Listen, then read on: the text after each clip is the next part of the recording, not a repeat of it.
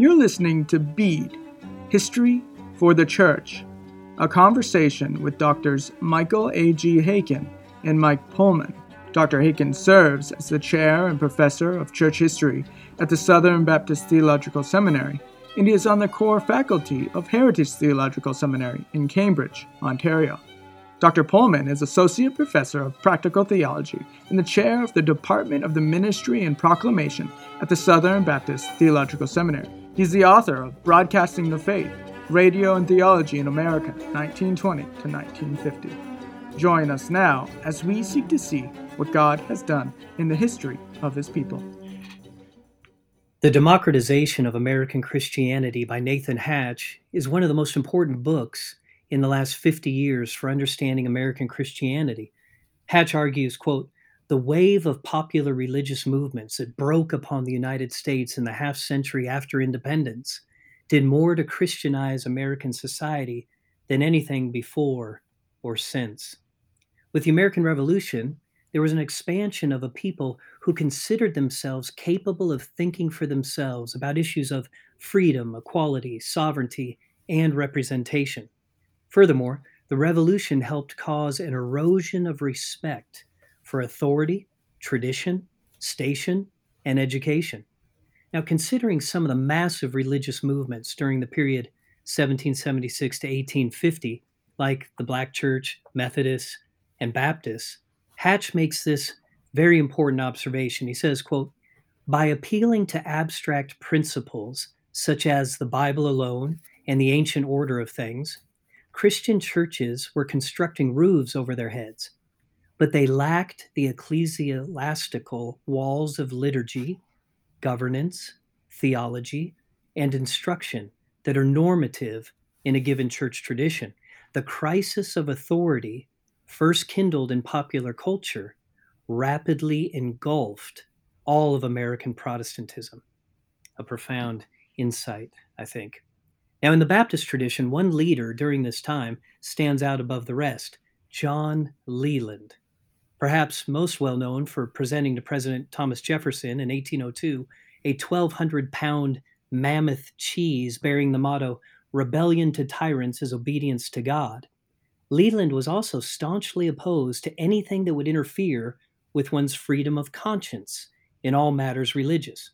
Hatch explains, quote, "Leland ridiculed the mercenary foundation of foreign and domestic missions, the mechanical operations of theological seminaries, the tyranny of formal structures, and the burden of creedalism," this burden he called, quote, "this Virgin Mary between the souls of men and the scriptures." Well, the democratic impulses Leland embodied, the religious populism he embraced and propagated, along with many others, have contributed to, in no small way, to a theologically thin, liturgically light, and spiritually weak Christianity in America. Now, closer to home, some might say that evangelicalism in America is in desperate need of renewal. Well, if democratization is what got us here, what is the way out? What is the way toward renewal? In other words, how will we see a theologically robust, liturgically rich, spiritually powerful church in our day? Important questions that we want to take up in this episode of Bede. Now, to help us consider this need for renewal and the way forward, we've enlisted Lucas Stamps to join us. Dr. Stamps is Associate Professor of Theology at Anderson University and one of the founders of the Center for Baptist Renewal. Well, Luke, welcome to Bede. It's great to have you on the podcast. Thanks for having me. Well, this is an important episode, as I think you and I both share. And again, I want to send my regrets from Dr. Haykin. Michael is traveling, as you know, so he can't be with us. So that's my only regret on having you on the program, that we don't have him with us, but a future episode, I hope. But I want to ask you about the Center for Baptist Renewal, because we both share this burden to see renewal in our day. But what are some of the things that led you to believe there should be a Center for Baptist Renewal? Tell us a little bit about it. Yeah, so we try to clarify on our About page at our website that we don't really mean it necessarily as a kind of judgment on the Baptist movement as a whole. I mean, I think that there are many stories of spiritual vitality and health that we could tell in the Baptist world, you know, especially as we're most familiar with our own Southern Baptist context, a lot of positive signs of health and growth and theological education and so on, right? So it's not as if the Baptist movement is sort of dying and in need of our help to perform some kind of CPR on it. So that's not what we mean to communicate with renewal. But of course, as Protestants, we do believe in the ongoing reformation of the church. We're always seeking more light from the Word, more greater faithfulness to what God has called us to, and every generation sort of faces those same questions of fidelity to Scripture and how we best apply it to the needs of our own day. Always reforming, right? That's always right. Reforming. Exactly right. And so the project really emerges in the context of friendship. So my friendship with Matt Emerson, who's one of the other founders, and then Brandon Smith and Winston Hotman, a couple other of the founders who were at Criswell College together. Matt and I were at California Baptist University together. But those pairs of friendships sort of coalesced around an interest in church history, in historical theology, in historical worship practices, and historical spirituality as a way of sort of resourcing contemporary Baptist life. So just sort of recognizing that there are treasures in our own Baptist tradition and back behind our Baptist tradition and the Protestant and little c Catholic tradition. We could talk about what that word means. I know that's kind of we have to carefully define what we mean by Catholic, but that in the broader Christian tradition, we have really an embarrassment of riches that I think are often sort of tucked away in treasure chests that have been unopened. And so we see in the tradition, in our own Baptist tradition and in the broader Christian tradition, ways of interpreting Scripture and synthesizing Scripture and applying Scripture to faith and life and worship and prayer that are rich resources for contemporary Baptist faith and practice. So that's kind of how it started. It was an attempt to say, let's tap into these resources. I love this, Luke, and it is very much in the stream of the great Reformed tradition, always reforming. And so, like we were saying, there, it's not as if there aren't some renewal movements going on, or as if to say the Southern Baptist Convention and then Baptists generally are just spiritually impoverished so much, and you're coming in with this kind of savior complex. But you are saying, I think you used the word historic, maybe 3, 4, 5 times. I mean, John Leland wouldn't like the way you're talking, and he wouldn't like the whole idea of going outside even our Baptist world. You're saying there's treasures. There's theological, liturgical, dare I say, treasures outside the Baptist tradition that you think we can benefit from. Is that what you're saying? Yeah, that's right. and of course, we have our own treasures to bring as well. You know, each of the traditions of the church bring their own gifts to bear, and we enrich each other, I think, by our own distinct emphases. Richard Mao, the Reformed theologian, former president of Fuller Seminary, once described the denominations, the Protestant denominations, as sort of equivalent to Catholic holy orders. You know, these distinct, the Franciscans and the Dominicans and so on. Of course, we don't have monastic orders in Protestantism, but in a way, the Methodists and the Baptists and the Presbyterians and the Lutherans and the Anglicans are kind of like those distinct orders that each have their own gifts to bring and to share.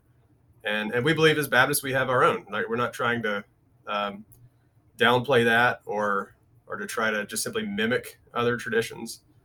We believe in Baptist distinctives and just sort of the distinctive contributions to the church's faith and life that we ourselves bring to the table.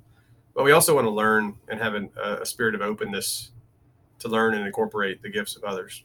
I want to come back to that. I'll use that phrase, that spirit of openness, and ask you about that. And I think we can have a good discussion about that. But I want to let our listeners know to learn more about this, centerforbaptistrenewal.com. Again, that's centerforbaptistrenewal.com. And you'll find the link in the show description as well. But eager for people to learn more about what you're doing. And I couldn't help but smile as you were sharing, Luke, because it sounds like two guys from California started thinking historically. And again, you're putting things together that don't always go together.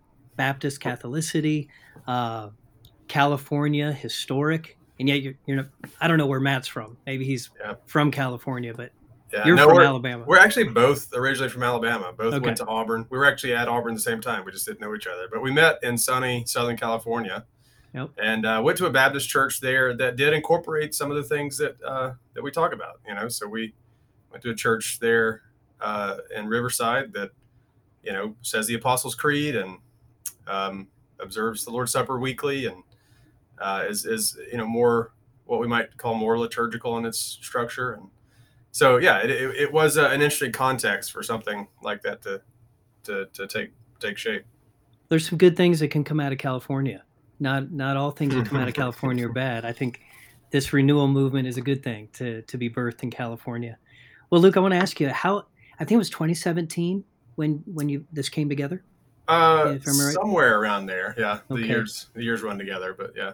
No, well, you're too young to have the years running together like that, but okay. But I want to. So far, how has your work been received, particularly in our SBC milieu? Has it been received with, open arms, or has there been suspicion, little of both? Tell me about that. Yeah, you know, one of our mentors and inspiration in this work, Timothy George, a few years after we started, asked us the same question, almost with like an expectation of a negative response. You know, like, have you gotten in trouble yet over some of this? And perhaps it's because we don't have any delusions that we're making a splash anywhere. You know, I mean, we may have sort of been flying under the radar in some ways, so maybe that could be one reason why we haven't. But we really we have, you know, we've I guess we've had some who sort of raise their eyebrows a bit and say, why do you feel the need to emphasize others' tradition? Why shouldn't we first begin with our own? And our, you know, what's distinct about Baptist worship and so on. We've heard those kinds of pushbacks from friendly critics. So, we don't take that as a, some kind of devastating critique of our work. But I mean, there are questions that people have. When you use Catholic, what do you mean by that? You know, and as I alluded to that earlier, of course, we don't mean Roman Catholic. We mean the older sense of, as I said earlier, little C Catholic, the universal church, the church throughout the whole world. I think that's what the word literally means. In the way the Apostles' Creed uses it. Exactly. One of the four attributes of the church in the Nicene, in the Apostles' Creed, one holy Catholic and Apostolic Church. So we mean it in that older sense of the universal church across space and time. And, we also use language like sacrament, sacramental, which, as we try to demonstrate in our various works, has precedent in the Baptist tradition. Many of the earliest Baptists, used the word sacrament, conceived of baptism and the Lord's Supper as means of grace in similar ways to other separatists at the time. I think Michael recently published a book on this, emphasizing the sacramental view of the earliest Baptists. And so, so we have to clarify terms and explain what we mean, what we don't mean. I think some people wonder, sometimes I think people have wondered, like, are you just sort of playing Anglican, we're quick to say no, like we really are, capital B Baptists. We care about Baptist distinctives, the Baptist understanding of the church, even Baptist spirituality, as it's been shaped in an American context, even by, the revivalistic traditions and the evangelical traditions and, you know, older Baptist practices like testimonies and those sort of things. Like we're not trying to displace any of our Baptist heritage, just simply, you know, mimic other traditions. We want to learn from other traditions, but also appreciate what's distinctive about our own. But I would say the most, I guess, eager interest in the work we're doing has been among younger Southern Baptists, not exclusively. I think there have been several exceptions to that, so I don't want to overstate that point. We've received several emails over the years, pretty regularly. We'll receive emails from older pastors who will say something to the effect of, "I have loved church history since I went to seminary in the 1960s or 1970s, and have longed for an expression of that kind of appreciation for the tradition in Baptist circles, and haven't found much support in it, and really grateful for the work that we're doing." So we have seen that as well. But I do think there's something generational going on here. And I think it's broader than the Southern Baptist Convention, broader than the Baptist movement, that there is something generationally, there's a generational longing for rootedness. I think in our sort of late modern, deeply fractured culture in the West, there's a longing for something that's stable and deep and sturdy and rooted. That sort of expressions of Christianity that are merely cultural, that are sort of merely a part of the spirit of the age, people find dissatisfying. And again, I think we didn't create that. We're sort of just along for the ride on that. I think you can see those kinds of renewal movements that we are interested in have been going on for 100 years. People in different traditions trying to say, let's try to recover the riches of the past for the sake of our contemporary renewal.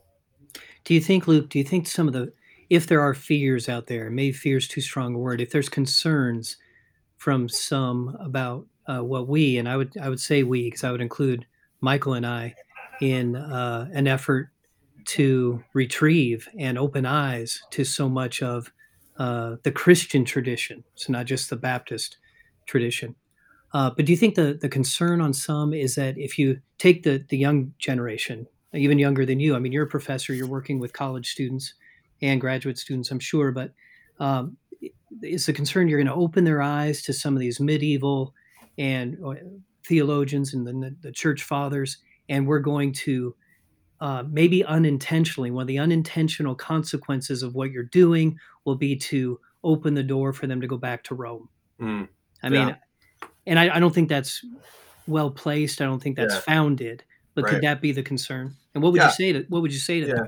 Yeah, I think that could be part of it. And another way of maybe saying that same thing is maybe if you emphasize the tradition so much, do you lose sola scriptura? Mm. Which I think is a valid question, right? It's one that we sort of need to ask. I think there has been over the last decade or so, I think a renewed emphasis on the tradition in evangelical theology more broadly. On the creeds, the councils, you know, the more ancient expressions of doctrine, and so the question becomes: are you sort of replacing the Bible with this creedal language or with the tradition? You know, if you're just always appealing to you know, section and paragraph of a church father, does that mean that you're going to stop citing chapter and verse in the apostles? Hmm. And I think again, why that is a natural and valid question to ask. We're convinced, you know, with Thomas Oden, the great Methodist theologian who did a similar renewal work in his day, that the deeper you go in the tradition, the closer you get to the scriptures, right? Because a study of church history is largely a study of the history of exegesis, of people interpreting the Bible. And of course, the Bible retains its place, its pride of place as the only written revelation of God, the only infallible, inerrant word of God, so that all church fathers, all medieval scholastics, all reformers, all Baptist preachers and evangelists have to bow to the ultimate authority of God in his holy word. And so the tradition is revisable. It's not infallible. But it's also, the tradition is also time tested. That there are mistakes, there are missteps that we can make in interpretation and in the synthesis of scriptural truth in terms of Christian doctrine. There are missteps that we can make because we've neglected to study how those in the past have already gone down those roads. And so I do think there's a legitimate concern there. But I don't think that the answer to that kind of fear of maybe if we expose people to the tradition, they might leave for another tradition. I actually think it runs the other way. like if you neglect or ignore the tradition as Baptist ministers and teachers, that's actually what opens people to, once they discover it, thinking that the only possible avenue for them to appreciate, the church fathers or medieval scholastics or even the Protestant reformers, is to seek out some other tradition.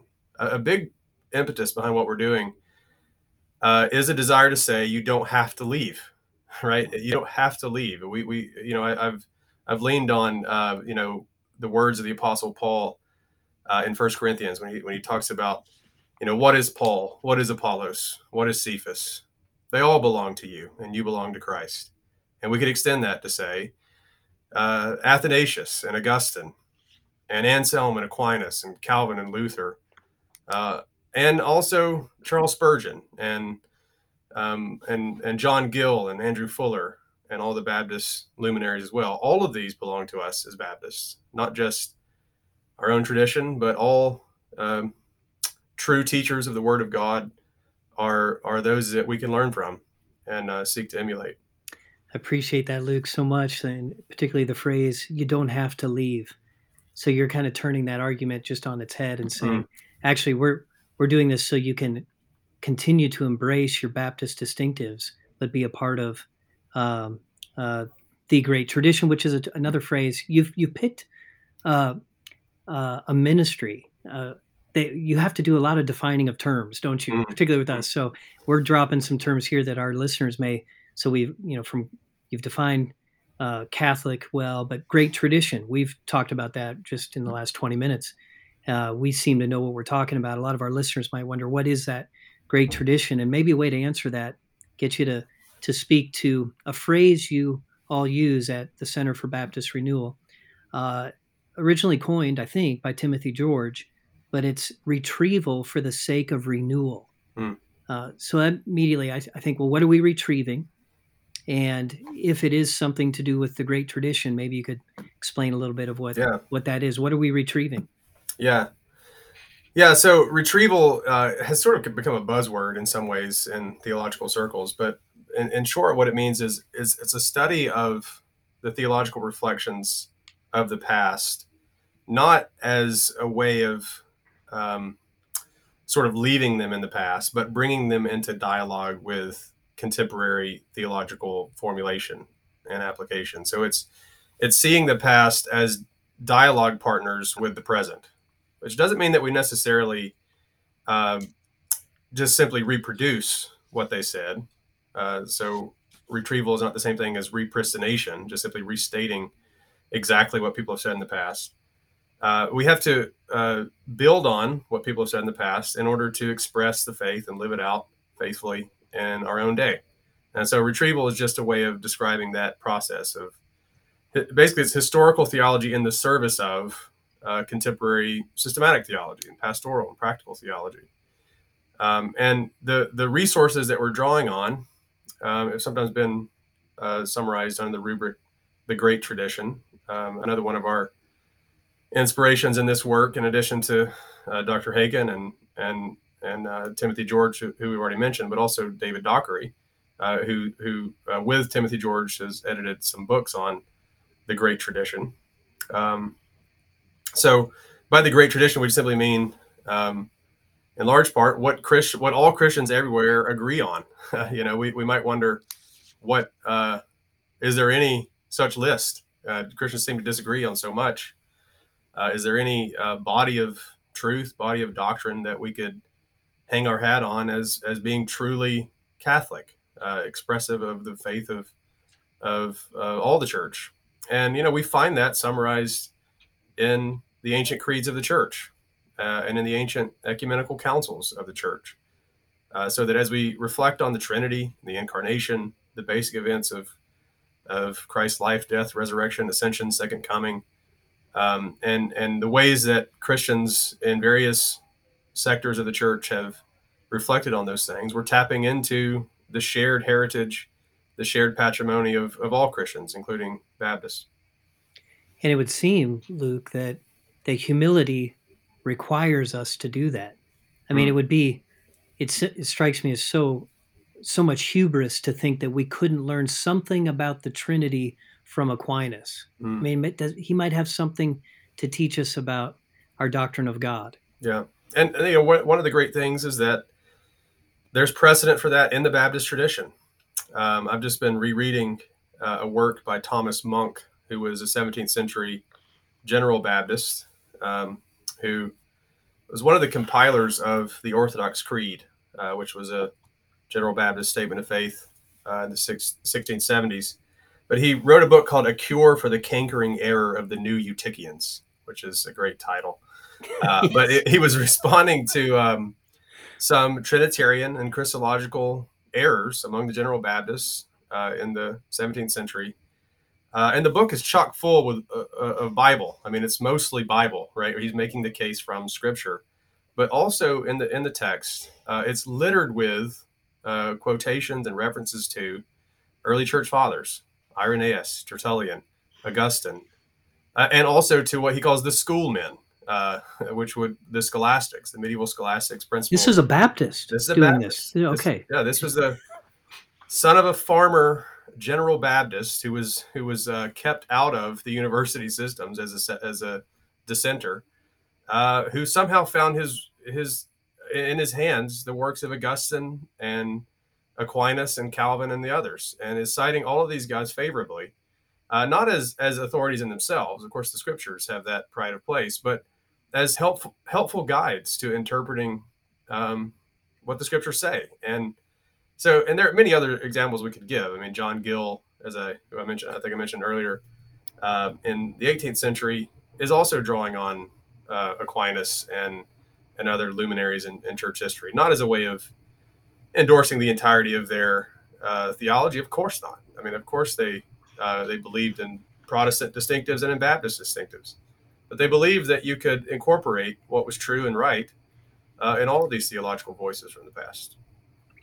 I think our listeners, Luke, are probably shocked at, and I don't want to underestimate our listeners. I mean, maybe some are shocked that we would have Baptists quoting favorably, not wholesale favorably, but favorably where the scriptures warranted it, the church fathers and even medieval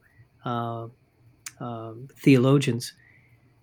Because I think so many Baptists are conditioned by, full circle back to what Hatch is observing in revolutionary era Christianity in the United States. John Leland has become the quintessential Baptist, and phrases like the Bible alone and how dare we look, you know, to history for anything and tradition and all of that reeks of Rome and why would we go there? Or maybe in our day, maybe you could speak to this. Have you been in dialogue with people that say, well, this is an ecumenism that is dangerous, or the minute you mention ecumenical, people might get a little squirmish, at least in our circles. Right. How do you address that? Yeah, and sometimes for good reason, right? I mean, a lot of things fly under the banner of ecumenism. Sometimes there's a least common denominator ecumenism that tries to paper over important differences and that kind of thing. But I think there is a healthy kind of ecumenism. I mean, the word ecumenical is another word that, I think deserves some rehabilitation. I mentioned earlier that we talk about the ecumenical creeds and councils. Mm-hmm. All ecumenical means is worldwide, you know, all Christians. And I think we have to recognize in humility that the church is bigger than us. And so ecumenical, I think, just is just a way of recognizing that, a way of recognizing that we have much to learn from other traditions, even if we have strong disagreements that remain, that aren't able to be reconciled quite yet. We still have much to learn. So good. Well, Luke, I want to talk to you, ask a question with you putting on your professor hat, as you have this whole time, but now in the classroom working with 18, 19, 20, 21-year-old young people that are hanging on every word you're saying. They're listening to historical theology being lectured on, and they're so taken up by it. And maybe you introducing them to theologians that they never thought to consider. I'm going to assume for the sake of argument, they come from a more traditional Baptist background. What do you say to students just to guide them safely? Because again, as professors, as pastors, elders, we want to guide our people safely into particular waters. What are some things you encourage them with, and some things you say, now beware of this? What do you do there? Mm-hmm. Yeah, I mean, especially if I'm teaching theology, thinking about theological method, you know, I think we have to have a strong doctrine of Scripture in place that sees the Scriptures as the Word of God in Holy Scripture standing over all of us, me included, right? So that we're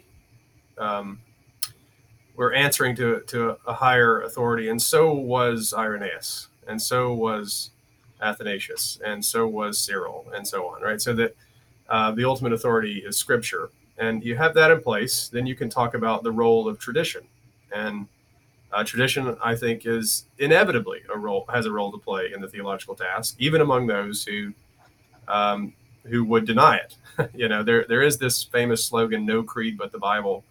Actually was coined by Alexander Campbell, but it did get taken up by some Baptists in the 19th century in America.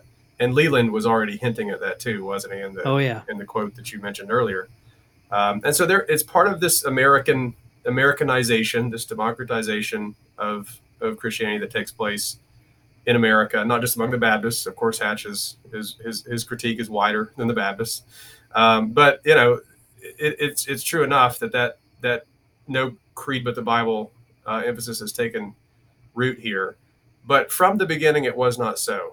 That's what I like to tell my students. If you go back to the earliest Baptists, before the early Republic in the 17th century in both England and America, you have a stronger sense of rootedness in tradition. Again, not as a rival to Scripture, right? So I often quote this distinction by the Reformation era historian Heiko Obermann, who makes a distinction between tradition 1 and tradition 2. I'm pretty sure I learned that at Southern Seminary from someone. Dr. Puckett, probably. Maybe. I don't know. Maybe. But the tradition 1, as Obermann describes it, sees the tradition as a guide to interpreting the Bible. The Bible is seen as the sole written revelation of God, but the tradition is an exegetical guide. It helps you understand what the faithful have seen in Scripture down through the centuries. Tradition 2, which developed in the early church, but also especially is systematized in the medieval Catholic understanding of tradition, sees the tradition as a second source alongside the Bible, so that Scripture and tradition, when interpreted by the church, constitute divine revelation. And it's that sense of tradition that the Protestant reformers were obviously keen to reject, right? The idea that the tradition was somehow on par with the Scriptures. But the Protestant reformers themselves and their heirs, including the Baptists, did not cast out tradition in toto. They did believe that tradition served a role as a fallible but still authoritative guide to interpreting and synthesizing the Scriptures. And so just helping people see that that's not alien to our own tradition, that you can hold a high view of sola scriptura alongside Luther and Calvin, hold a high view of sola scriptura, but also, like they, recognize that the church fathers got a lot of things right, that we have in this tradition one sense, a kind of consensus of how the Spirit has been illuminating the minds of believers to see the truth of Scripture from the beginning. Luke, I appreciate this so much. Sola Scriptura as the safe guide into the tradition. I mean, I love the way you put that, and appreciate you taking the time to be with us. And I hope you can come back, and we'll bring Matt with you. Hopefully Matt can join us, and I'll have Michael. And so the four of us can have a continued conversation on our shared burden for renewal in our time. I want to remind our listeners, the Center for Baptist Renewal, so centerforbaptistrenewal.com. Do check it out and learn and grow with you, Dr. Stamps, and the others that are trying to see renewal in our time. Again, thanks so much for being with us.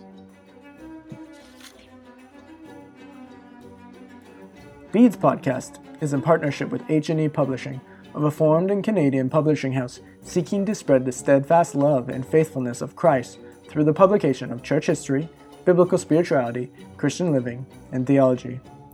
Join us next time as we seek to see what God has done in the history of His people.